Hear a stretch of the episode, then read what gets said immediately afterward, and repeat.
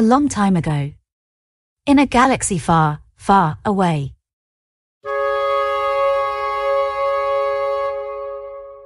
Star Wars. Lost Tribe of the Sith. Number 3 Paragon. By John Jackson Miller. Read by Decade Bird Publishing.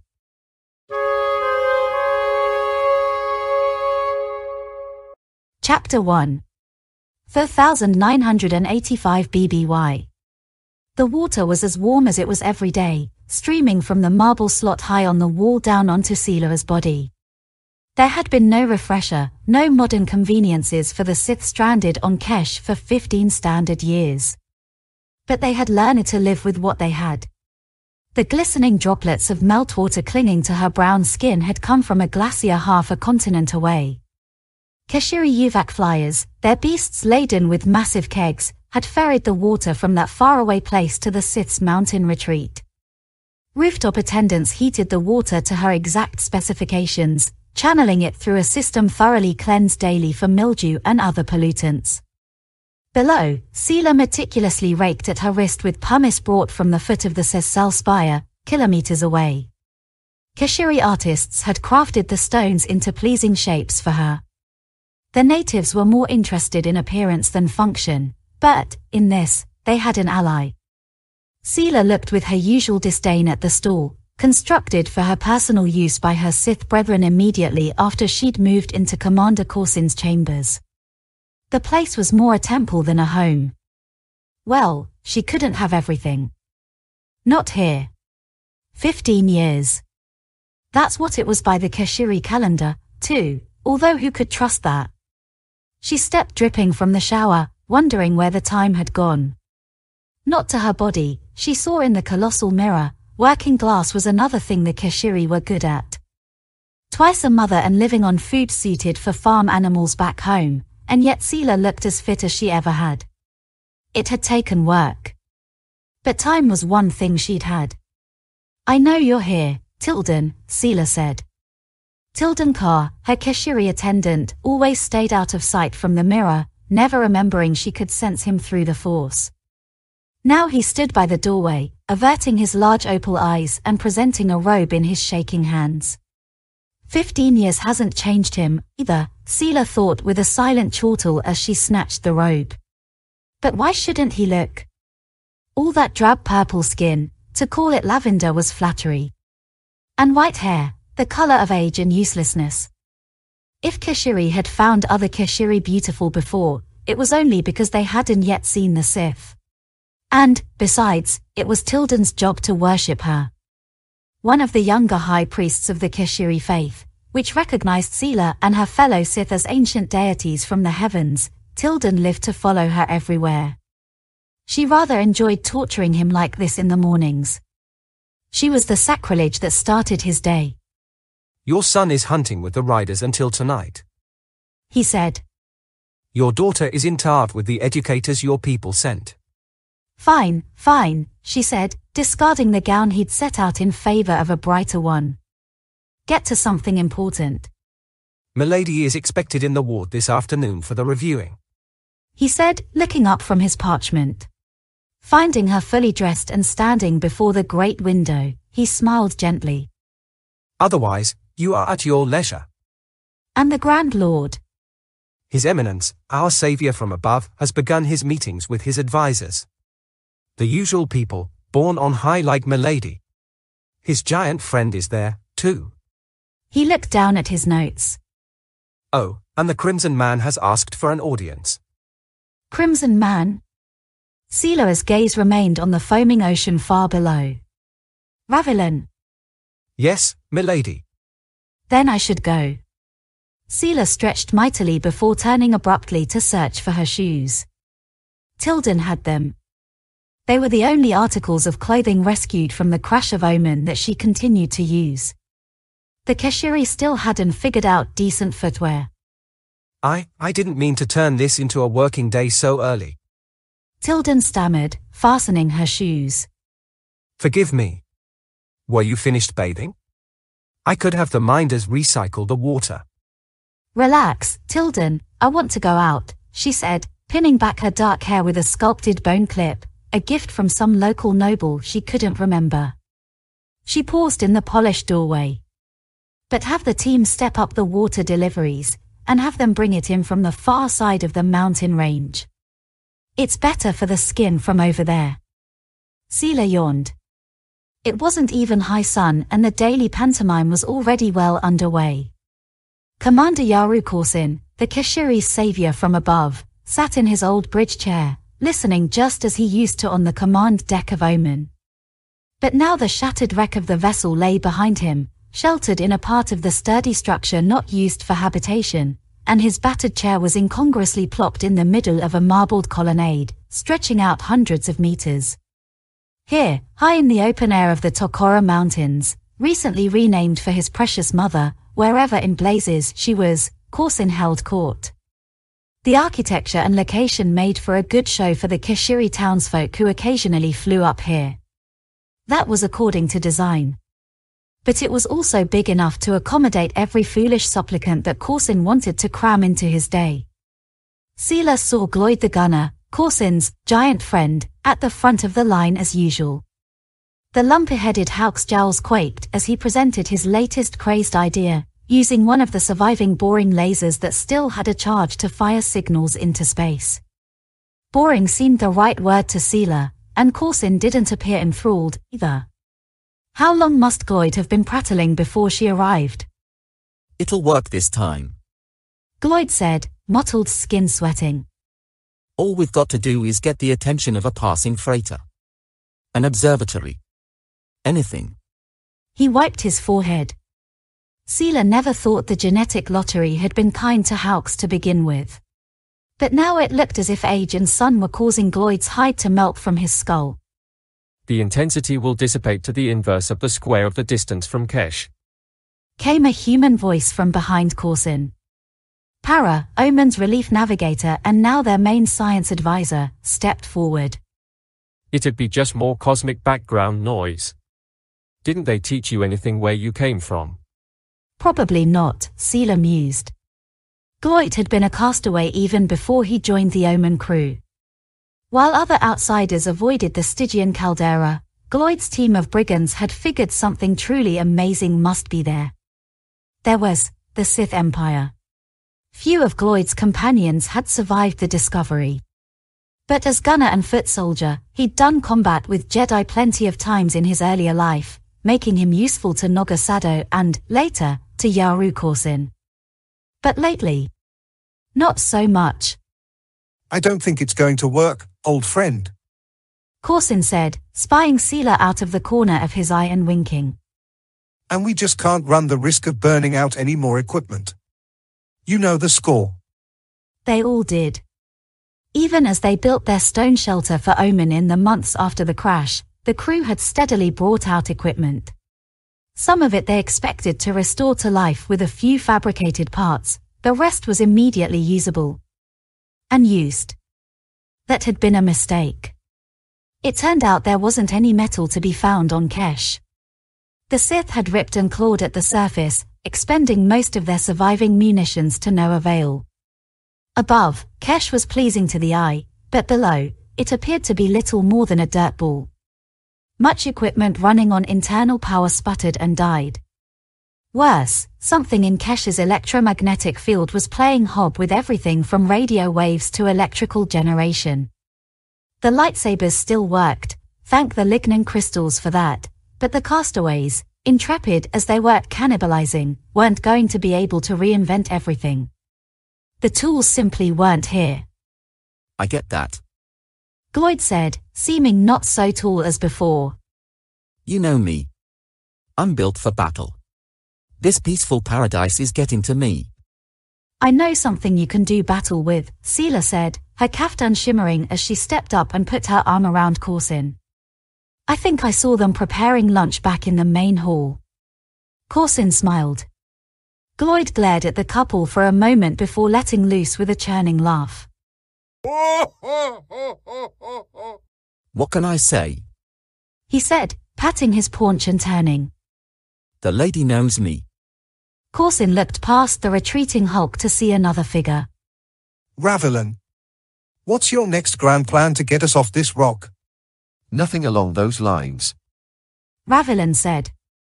The Crimson Man of Tilden's description stepped forward and regarded his leader civilly. Not today. Really? Well, we're all getting older. The mind forgets. Not this one, Commander. Ravelin ran his finger along his right cheek tendril, an expression of thoughtfulness among the red Sith. It made Seela's skin crawl. She gripped Korsin tighter. One-time quartermaster for Omen's complement of Massassi warriors, Ravelin had been left without a mission after his charges died during their first days on Kesh. Since then, he'd held a sequence of odd jobs.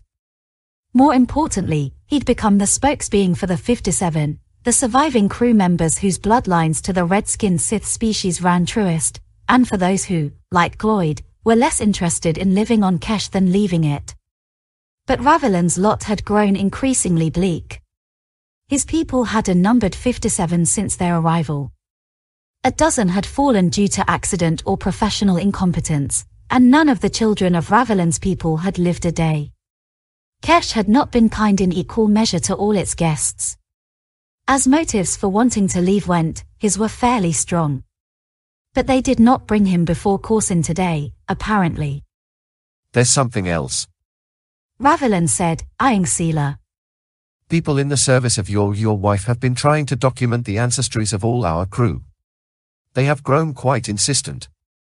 He added, cocking an eyebrow stalk. Feeling Sela's grip tighten further, Korsin rose. Your people don't have to worry about that, Rav. Human crew only. Yes, but many of us have at least some human blood.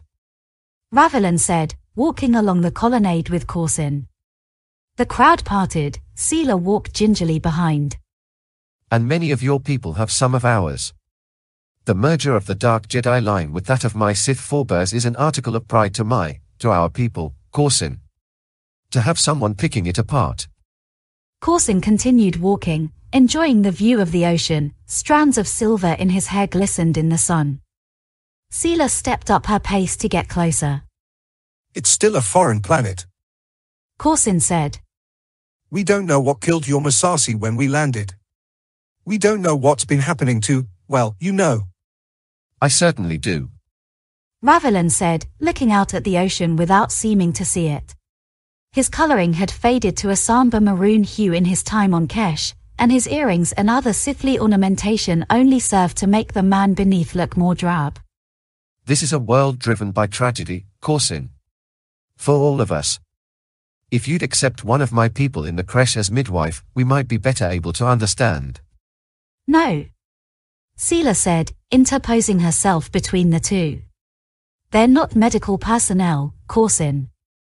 In conditions like these, we've got to have some controls. Ravelin shrank back. It was not a slight, Sela. Your staff have done quite well since our mission turned generational in nature. The Sith thrive.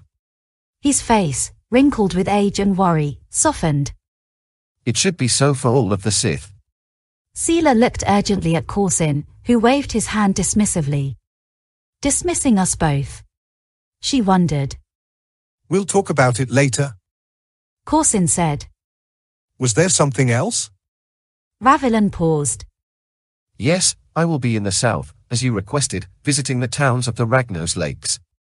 Sela knew the project. The Keshiri had been harvesting some kind of fluorescent algae, and Korsin had assigned Ravelin to check it out, for potential use in lighting the Sith structures. There are eight villages on various bodies of water, all with different specimens to examine. That's a lot of territory. Korsin said. You alone? As you requested. I start in Tetsubal, farthest away. Sela smiled. It was just the sort of mindless job that would drive the quartermaster to madness. Take your whole retinue. Korsin said, slapping a firm hand on Ravelin's shoulder. Korsin had grown no more physically imposing during his exile, but he still walked like a man Gloyd's size.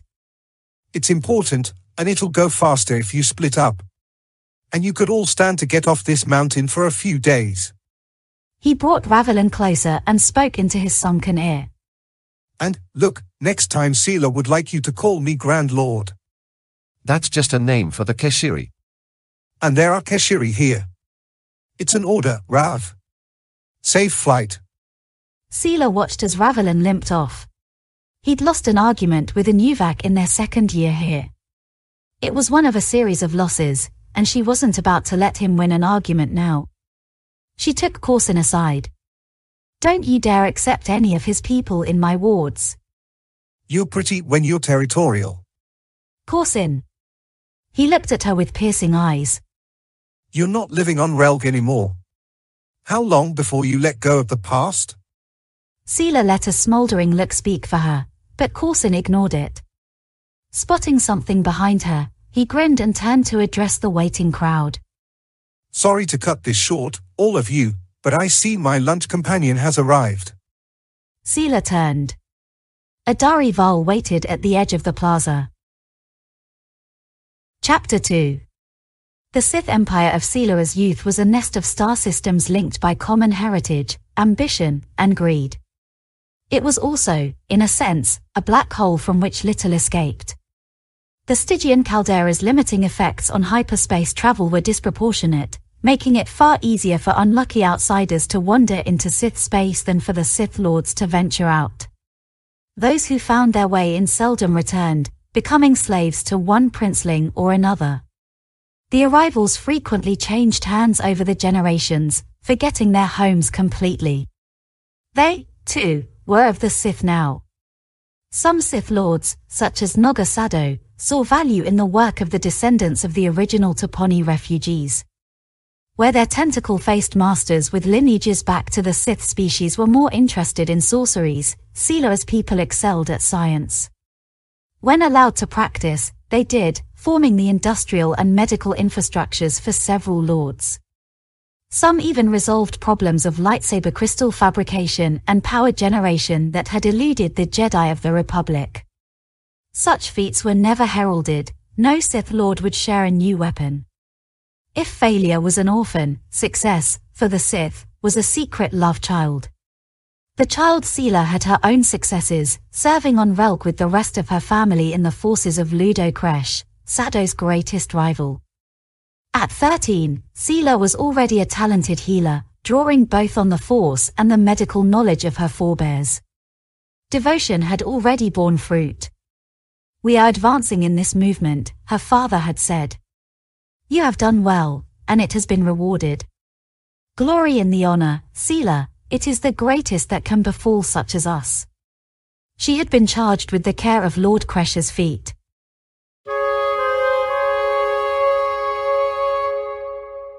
They were out all afternoon again, the two of them. Tilden had told her that, and Sela had other confidants who provided regular reports. Korsin and the Keshiri woman would stroll the pathways painstakingly carved out of the once treacherous mountainside, discussing, what?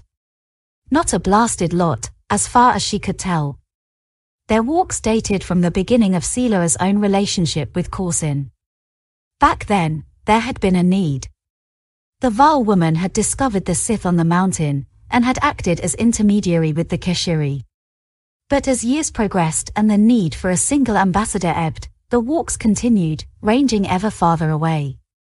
After the birth of Sela and Korsin's daughter, Nida, the walks had become daily, including the occasional Uvak flight.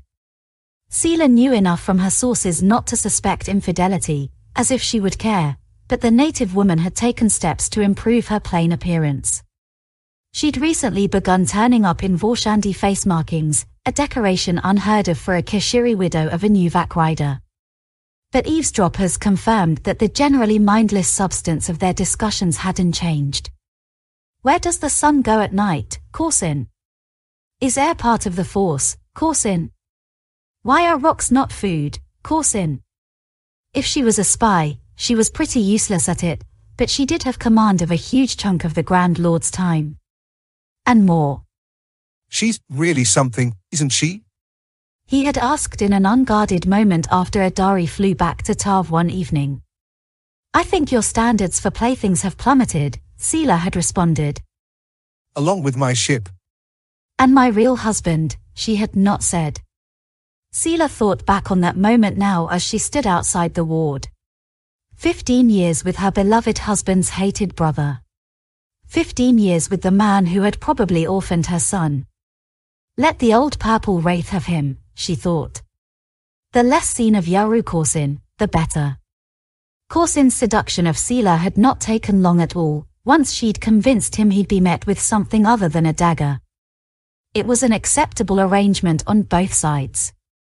By winning her approval, the commander had solidified his bonds with the rest of miners his ship was carrying, and stripped away something that had belonged to his hated sibling. She even let him think it was his idea, though she bit her lip to ribbons that first year. For her part, Sela won power and influence in the new order, benefits going far beyond convenient morning ablutions. Little Jariad would be raised in the best lodgings wherever they were, first in the walled native city of Tahv, later in the mountain compound. And she had a job. Administration of the Sith sick wards seemed like a worthless sinecure given the rude health of the Kashira pampered people. Certainly no one else wanted the assignment, not with a world to conquer and an interstellar escape to engineer. Most Sith injured in disagreements never reached a healer, anyway. But Sela got to know more about the Sith who were stranded on Kesh than anyone, including the Omen officer originally responsible for keeping the ranks. She knew who was born and when and to whom, and that was the balance of power. The others weren't even looking. Their eyes were still on the sky, on getting out. Only Korsin seemed to understand that they might be settling into a permanent situation, though he clearly worked to prevent anyone but Sela from sensing it. She didn't understand why he had been open with her about it. Perhaps the wife of Yaru Korsin didn't merit hope. No matter. She didn't need it, anyway. She saw the future, here in the assembly yard behind the ward, as she walked through on her periodic reviews. Here, the youth of the Sith reported to see her. Or rather, to be seen. This is Ebia Tidel, daughter of the miner Nafjan and the bridge cadet Konica. Sela's willowy aide, Orlenda, stood behind a stern-faced pink child and read from a parchment. Eight years old next month by our counting. No ailments. Sela's hand closed in a V around the young girl's chin. Sela looked left and right, inspecting the child-like livestock. High cheekbones, she said, mashing her index finger against the youngling's face. The child didn't flinch. I know your parents, girl. Are you a source of despair to them? No, Lady Sela. This is good. And what is your duty? To be like you, milady. Not the answer I had in mind, but I won't argue. Sela said, releasing the child and turning to Orlenda, her aide. I don't see any flaring of the skull, but I'm concerned about her coloring, she said. Too florid. Check the genealogy again. She might yet have a family, if we choose properly. With a pat on the rear from Orlenda, eight-year-old Ebia Tidel returned to play in the outer yard, momentarily safe in the knowledge that her life might not be a genetic dead end. It was an important matter, Sela thought as she watched the younglings duel with wooden staffs. Every child there had been born since the crash landing. Apart from the infusion of youth to the Sith population, it appeared that very little had changed. Every color from humanity's spectrum had been represented in the original Omen crew, and that continued to be the case.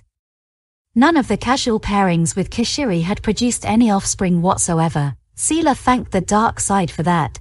And, of course, there was the problem with Ravelin's people. The number of relatively pure-blooded humans had been steadily increasing. So had the purity of that blood. She had seen to that, with Korsin's full approval. It was sensible. Kesh had killed the Massassi. If it had not killed humans yet, then the Sith needed more humans.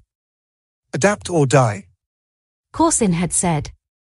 There were several more younglings on the list for this week. Orlenda said. Did you want to see them today, Sela? I'm not in the mood. Is there anything else?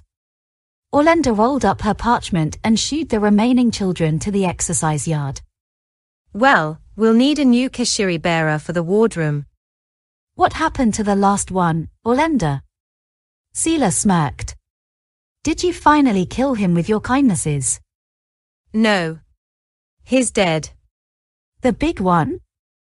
Gosam, Gorham. Orlenda said with a sigh. Yes, he died last week. We'd loaned him to Ravelin's team breaking down one of the decks of Omen, looking for whatever it is they look for to use. Gorham was, well, you remember, so strong. Get to it. I guess he'd been moving heavy plates, and it's hot up there under that roof. He keeled over right outside the ship. Orlenda clicked her tongue. Hem, she'd thought the Keshiri were made of stronger stuff. Still, it was a good chance to rip her lusty friend. I imagine you wept at the funeral pyre. No, they tossed him over the cliff. Orlenda said, straightening her flaxen hair. It was that day with the high winds. Just before dusk, Sela found Korsin again on the plaza. The Keshiri woman was gone, and Korsin was looking at himself, or, rather, at a pretty bad replica. Crafters from Tahv had just delivered a four-meter tall not very likeness of their savior, sculpted from an enormous slab of glass. It's her first pass. Clearly. Sela thought it would befoul the killing fields of Ashas Ree. But her Keshiri aide thought it was marvelous. At a minimum, It's positively stupendous, milady. Tilden said. Something truly worthy of the Skyborn, I mean, the Protectors. He corrected himself quickly in the presence of the Grand Lord, but still seemed to swallow hard at the new word, so recently added to the religion of his birth.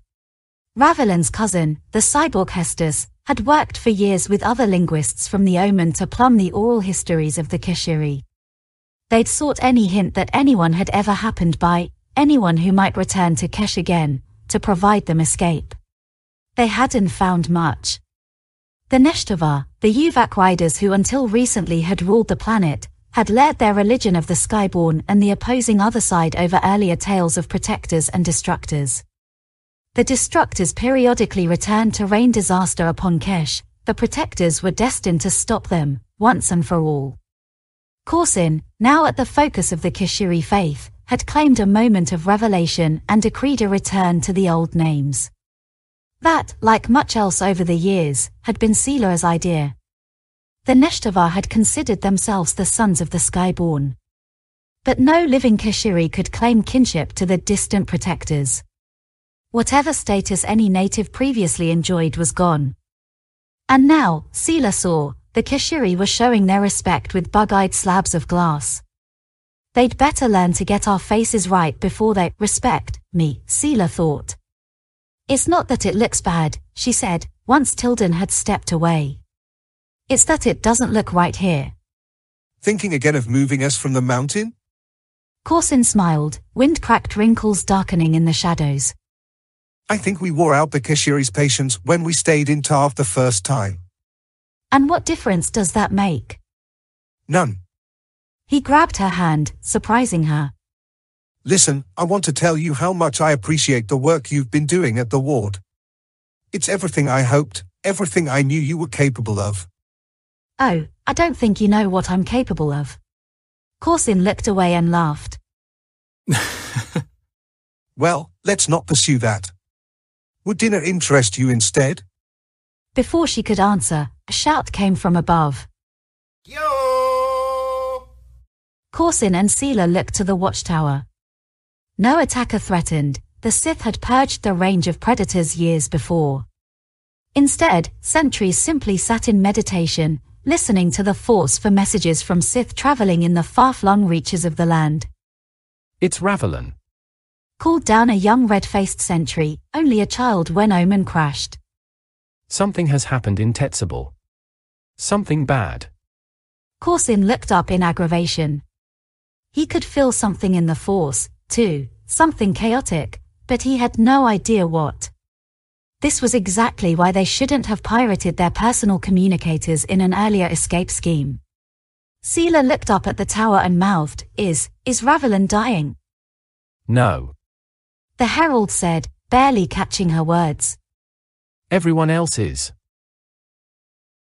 Chapter 3 The Sith were about glorification of self and the subjugation of others. That much made sense, as the young Sela saw life in Ludo Kressh's palace. What did not make sense was why so many of her people, in her own family, embraced the Sith teachings when they had no hope of advancement. Why would a Sith live as a slave? It wasn't that way for everyone. In the grand scheme, the Sith Empire had been at rest for many years, but an empire of Sith is an empire of small schemes. From Kressh's command, newly adult Seela had watched her master rage at the ventures of Naga Sadow. She had seen Sadow at several meetings in Kressh's company, almost all of them ending in fury. The two leaders differed on everything, long before the discovery of a space lane into the heart of the Republic set them at odds over the future direction of the Sith Empire. Sadow was a visionary. He knew permanent isolation was a practical impossibility in an empire comprising so many systems and so many potential hyperspace routes. The Stygian caldera was a veil, not a wall, and he could see opportunity through it.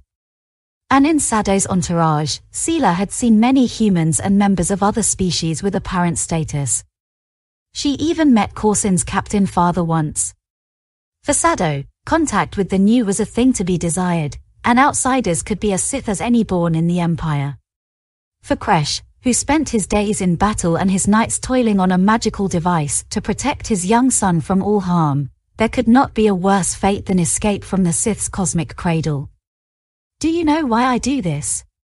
Kressh had asked one night. His drunken rage had touched the entire household, Seela included. I have seen the holocrons, I know what waits beyond. My son looks like me, and so does the future of the Sith. But only as long as we're here. Out there, he'd spat, between bloody punches, out there, the future looks like you.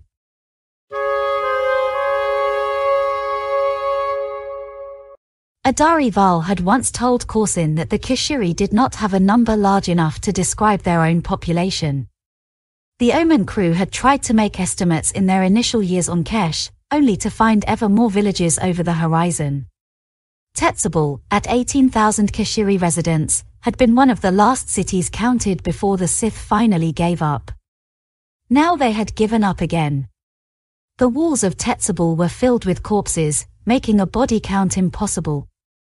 As they arrived on Uvak back that night, Seela, Korsin, and their companions could see them all from the sky, littering the dirt roads like branches after a storm. Some had collapsed within the doorways of their hijaboshut huts. It was the same inside, they soon saw. What they didn't see were survivors. If any existed, they were hiding well. 18,000 bodies was a good guess. Whatever happened had happened suddenly. A nursing woman had fallen, locked together with her infant in a fatal embrace. Troughs laced through the streets, fed from the aqueduct, several Keshiri had fallen in and drowned right beside their floating wooden pails. Alive and alone here stood Ravelin, rattled and clinging inside the still locked city gate. He had held his position in Tetsubal throughout the evening, looking much the worse for it. Korsin approached him as soon as he dismounted. It started after I met with my contacts here. Ravelin said. People started collapsing in restaurants, in the markets. Then the panic began. And where were you during all this? Ravelin pointed to the town circle, a plaza with a large sundial much like the one in Tahv. It was the tallest structure in the city, apart from the Uvak-driven pulley system that fed the aqueduct. I couldn't find the aid I brought with me. I leapt up there to call for her, and to survey what was going on. Surveying, Seela snarled. Really? Ravelin exhaled angrily. Yes, I was trying to get clear. Who knows what plague these people might be carrying? I was up there for hours, watching people drop. I called for my Uvak, but it was dead, too. Tether hours outside the walls. Korsin ordered. He looked flustered in the torchlight. He pulled a cloth from his tunic and placed it over his mouth, not seeming to realize he was the last in the party to do so. He looked at Seela. Biological agent? I, I can't say, she said. Her work had been with the Sith, never the Keshiri. Who knew what they might be susceptible to? Korsin tugged at Gloyd. My daughter's in Tahv. Make sure she gets back to the mountain. Go. The Houk, uncharacteristically shaken, bolted for his mount. It could be airborne, Seela said, walking dazed through the corpses. That would explain how it had hit so many, so quickly. But we haven't been affected. A cry came from up ahead. There, Seela saw what their scout had found beneath another body, Ravelin's missing assistant. The woman was in her forties, like Seela. Human, and dead. Seela clutched the gauze over her face. Fool, fool, I'm a fool. Is it already too late? It's late enough. Ravelin said, catching her unguarded thought. He confronted Korsin. You know what you have to do. Korsin spoke in a monotone. We'll burn the city. Of course, we'll burn it. It's not enough, Commander. We have to shut them out. Shut who out? Seela snapped. The Keshiri. Ravelin gestured to the bodies around them. There is something killing them, and it can kill us. We've got to remove them from our lives once and for all. Korsin looked completely taken aback. Sela grabbed his shoulder. Don't listen to this. How will we live without them? Like Sith. Ravelin exclaimed. This is not our way, Seela. You have, we have become too dependent upon these creatures. They are not Sith. Neither are we, by your people's lights. Don't get political. Look around, Seela. Whatever this is should have killed us by now. If it hasn't, we should take it for what it is. This is a warning from the dark side. Behind the cloth, Seela's jaw dropped. Korsin snapped back to reality. Wait. He said, taking Ravelin's arm. Let's talk about this. Korsin and Ravelin began walking toward the gate, which even now was being opened by their attendants. The village itself seemed to exhale, wretched air passing through the opening. Seela didn't move, spellbound by the bodies around her. The dead Keshiri looked all the same to her, purple faces and blue tongues, faces twisted in choking agony. Her footing faltered, and she saw Ravelin's assistant. What was her name? Yelana. Ileana. Seela had known the woman's whole family tree the day before. Why couldn't she remember her name now, when the woman was on the ground, choked on her tongue, bloated and blue? Seela stopped. She knelt beside the corpse, careful not to touch it. She drew her shika, the glass blade the Keshiri had fashioned for her, and carefully worked open the woman's mouth. There it was, the tongue a mad azure, blood vessels engorged and bursting. She'd seen it before in humans, at the edge of her memory. I need to go back, Seela said, erupting from the village gates. I need to go back home, to the ward. Korsin, directing his henchmen building a bonfire, looked puzzled. Seela, forget about any survivors. We're the survivors. We hope. Ravelin, lucklessly trying to calm the collected Uvak Korsin had tethered outside the village wall, looked back in alarm. If you think of bringing this disease into our sanctum, No, she said. I'm going alone. If we here are infected, nothing matters anyway. She took the bridle of a Nuvak from Ravelin and flashed him an unenthusiastic smile. But if we're not infected, it's like you said. It's a warning. Korsin watched her leave and turned to the task of burning the village. Seela didn't look back, soaring into the night. There wasn't much time. She'd need to meet with her entire staff at the ward, her most loyal aides. And she'd need to see her son. When dawn broke over the Takara Mountains, Seela was not found in the shower by Tilden Carr, as much as she now felt like she needed one. Seela hadn't slept at all. With Korsin and Ravelin's return in the dead of night, the retreat had become a crisis center. Communications were the real problem. The deaths of nameless Keshiri had stirred the force little for those who didn't care about them anyway. But the aftermath had stirred such confusion in the minds of the Sith that even the most experienced heralds were having trouble fielding messages. Korsin had been careful in calling for the return of his people from the Keshiri towns and villages. So far, Tahv and the rest of the major cities had not heard of the disaster in Tetsubal, and he didn't want a mass withdrawal putting the natives on their guard. Sith abroad were instructed to casually remove themselves from public contact and make their way home.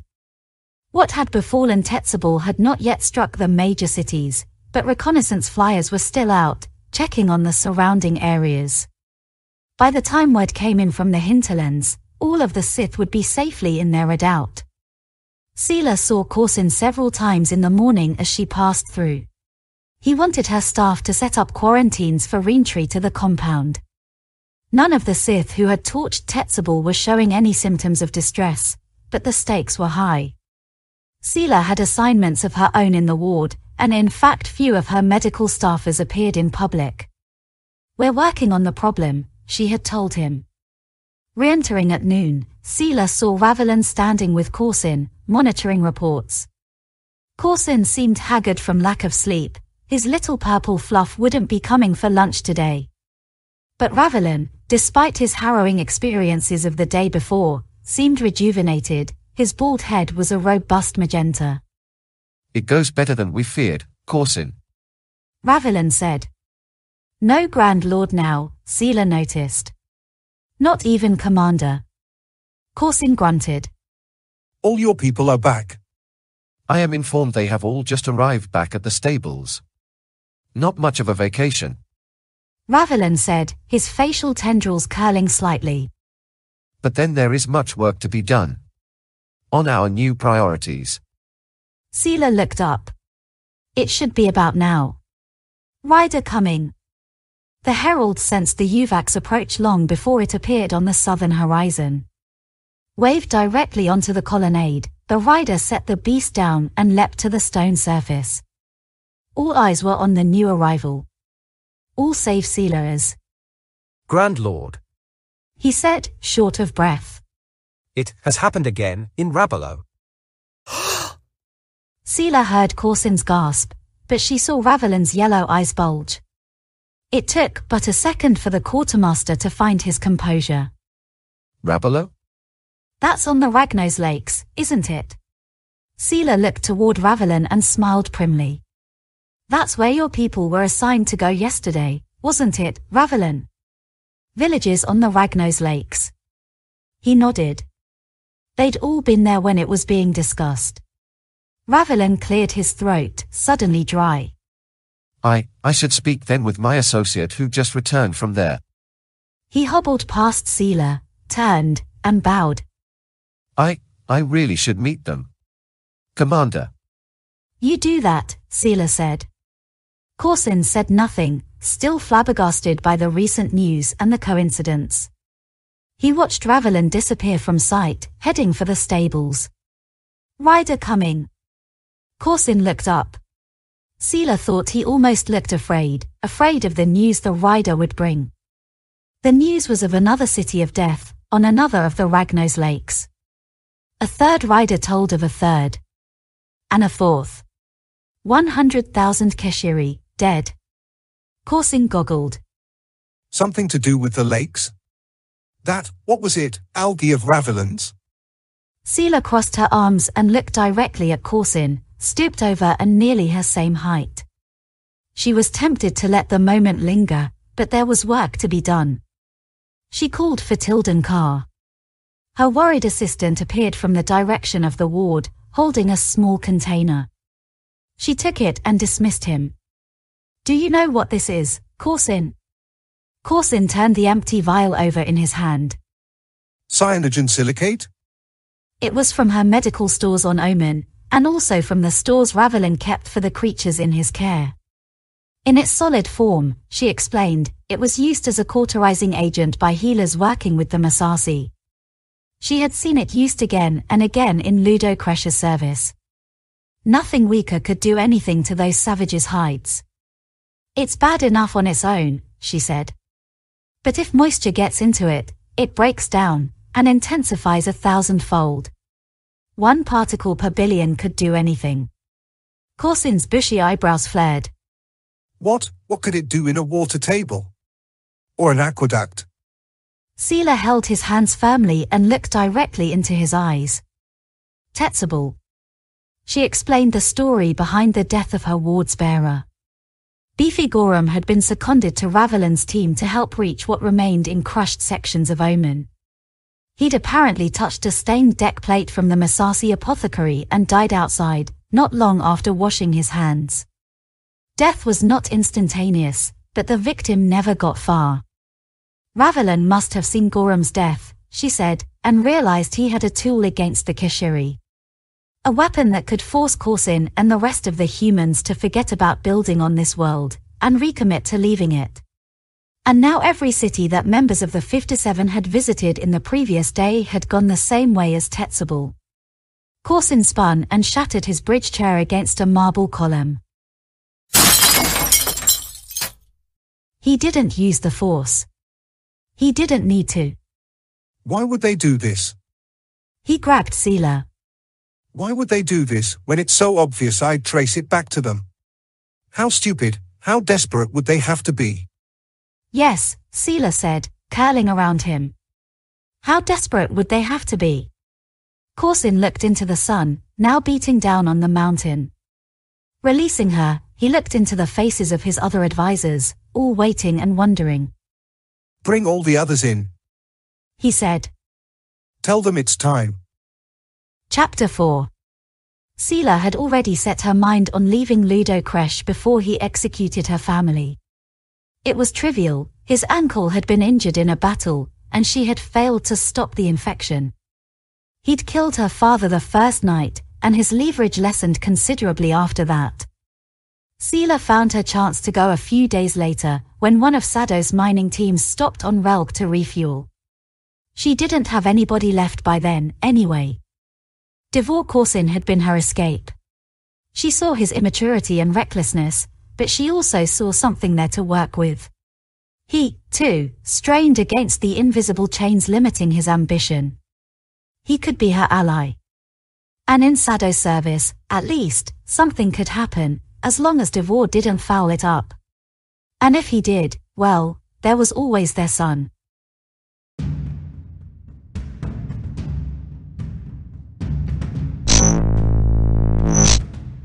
Lightsabers flashed in the night on the mountain, but not on the main plaza. Seela walked calmly along the darkened colonnade, now festooned with added decorations, the tentacled heads of the 57, staked at even intervals. There was the young sentry from the tower, trapped and killed. He'd never abandoned his post. To the right was Hestus, the translator. Seela had been involved personally in his takedown. Korsin said they'd come back to Hestus in the morning to remove the cybernetic implants. Who knew, there might be something they could use there. She could sense Korsin and his chief lieutenants beyond the outer wall now, driving the remnant to a last stand beside the precipice where Omen nearly met its end. No quarter would be offered, she could see Korsin hurling any who surrendered over the side. Well, he has experience with that. The stone silo of the stable master loomed before her. Uvak enclosures stretched out in all directions from this central hub, where Keshiri aides would wash the stinking beasts. The Keshiri were gone tonight, she saw as she entered the round room. At the center, watched only by a guard in the shadows, hung the limp but breathing body of Ravelin. Strong cords of Keshiri woven fiber lashed his splayed arms to cornices high on either side of the structure. The arrangement was designed to keep Uvak from bolting during their baths. Now it was doing the same for Ravelin, his feet dangling mere centimeters above the ground. Seela stepped back as a rush of water poured from slots high in the tower, gagging the prisoner. The flow stopped after a minute, but it was longer before the weary Ravelin registered the presence of his visitor. All gone. right? All gone, she said, stepping into his sight. You are the last. Ravelin had been caught early, his bad leg failing him once and for all. Ravelin shook his head. We only did it one time. He said, his throat a gravelly trail. In Tetsubal. These other cities, I don't know. We never planned. For me, Seela said. It had been surprisingly easy once she'd realized Ravelan's ploy in Tetsubal. The only element was time. She'd returned to the mountain retreat in the night and summoned her most trusted aides from the ward. Soon after midnight, her minions were in the air, propelling their creatures toward the lake towns of the south that Ravelan's people had been instructed to visit the day before. Her ward had held the only other surviving supply of cyanogen silicate. Now it was in the wells and aqueducts of the lake cities, and in the bodies of dead Keshiri.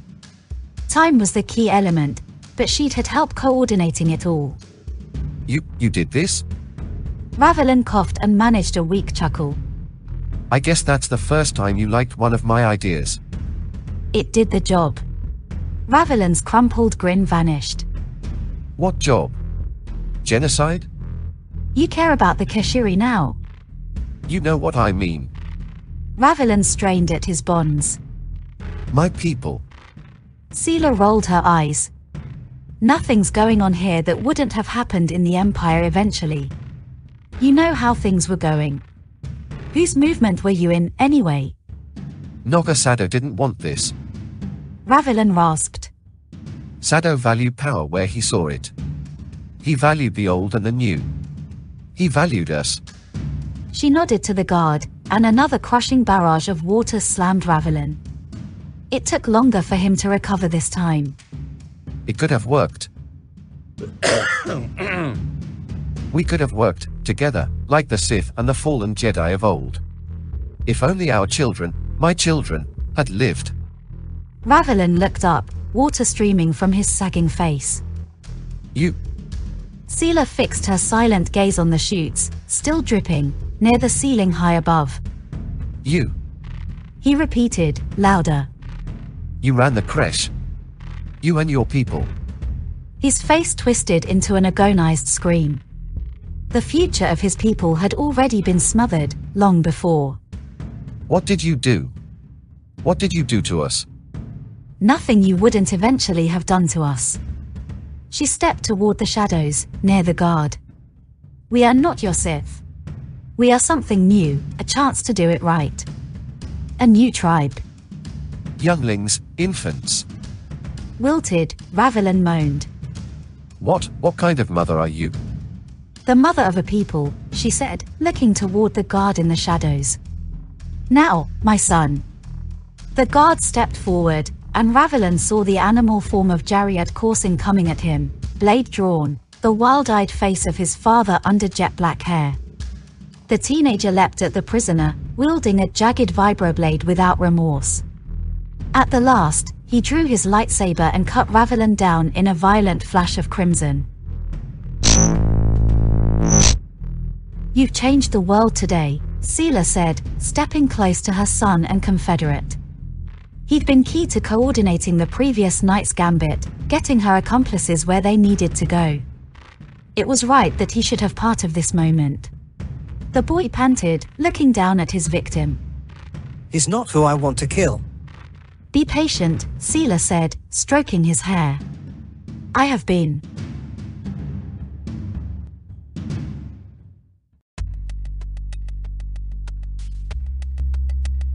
Tilden Carr walked quietly along the darkened pathways of Tahv, only recently paved with stones. The Sith had dismissed the other Keshiri attendants earlier in the morning. When the excitement began, he had been one of the last to leave. The streets, usually peopled with merrymakers even at this hour, were alarmingly still. He only saw one middle-aged member of the Neshtovar standing station at a crossing, stripped of his Uvak years before, the figure looked bored.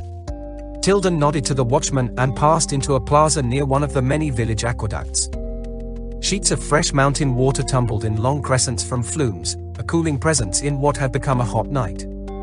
Arriving before a wall of water, Tilden donned the robe he was carrying, raised the hood, and stepped into the downpour. Or, rather, through it.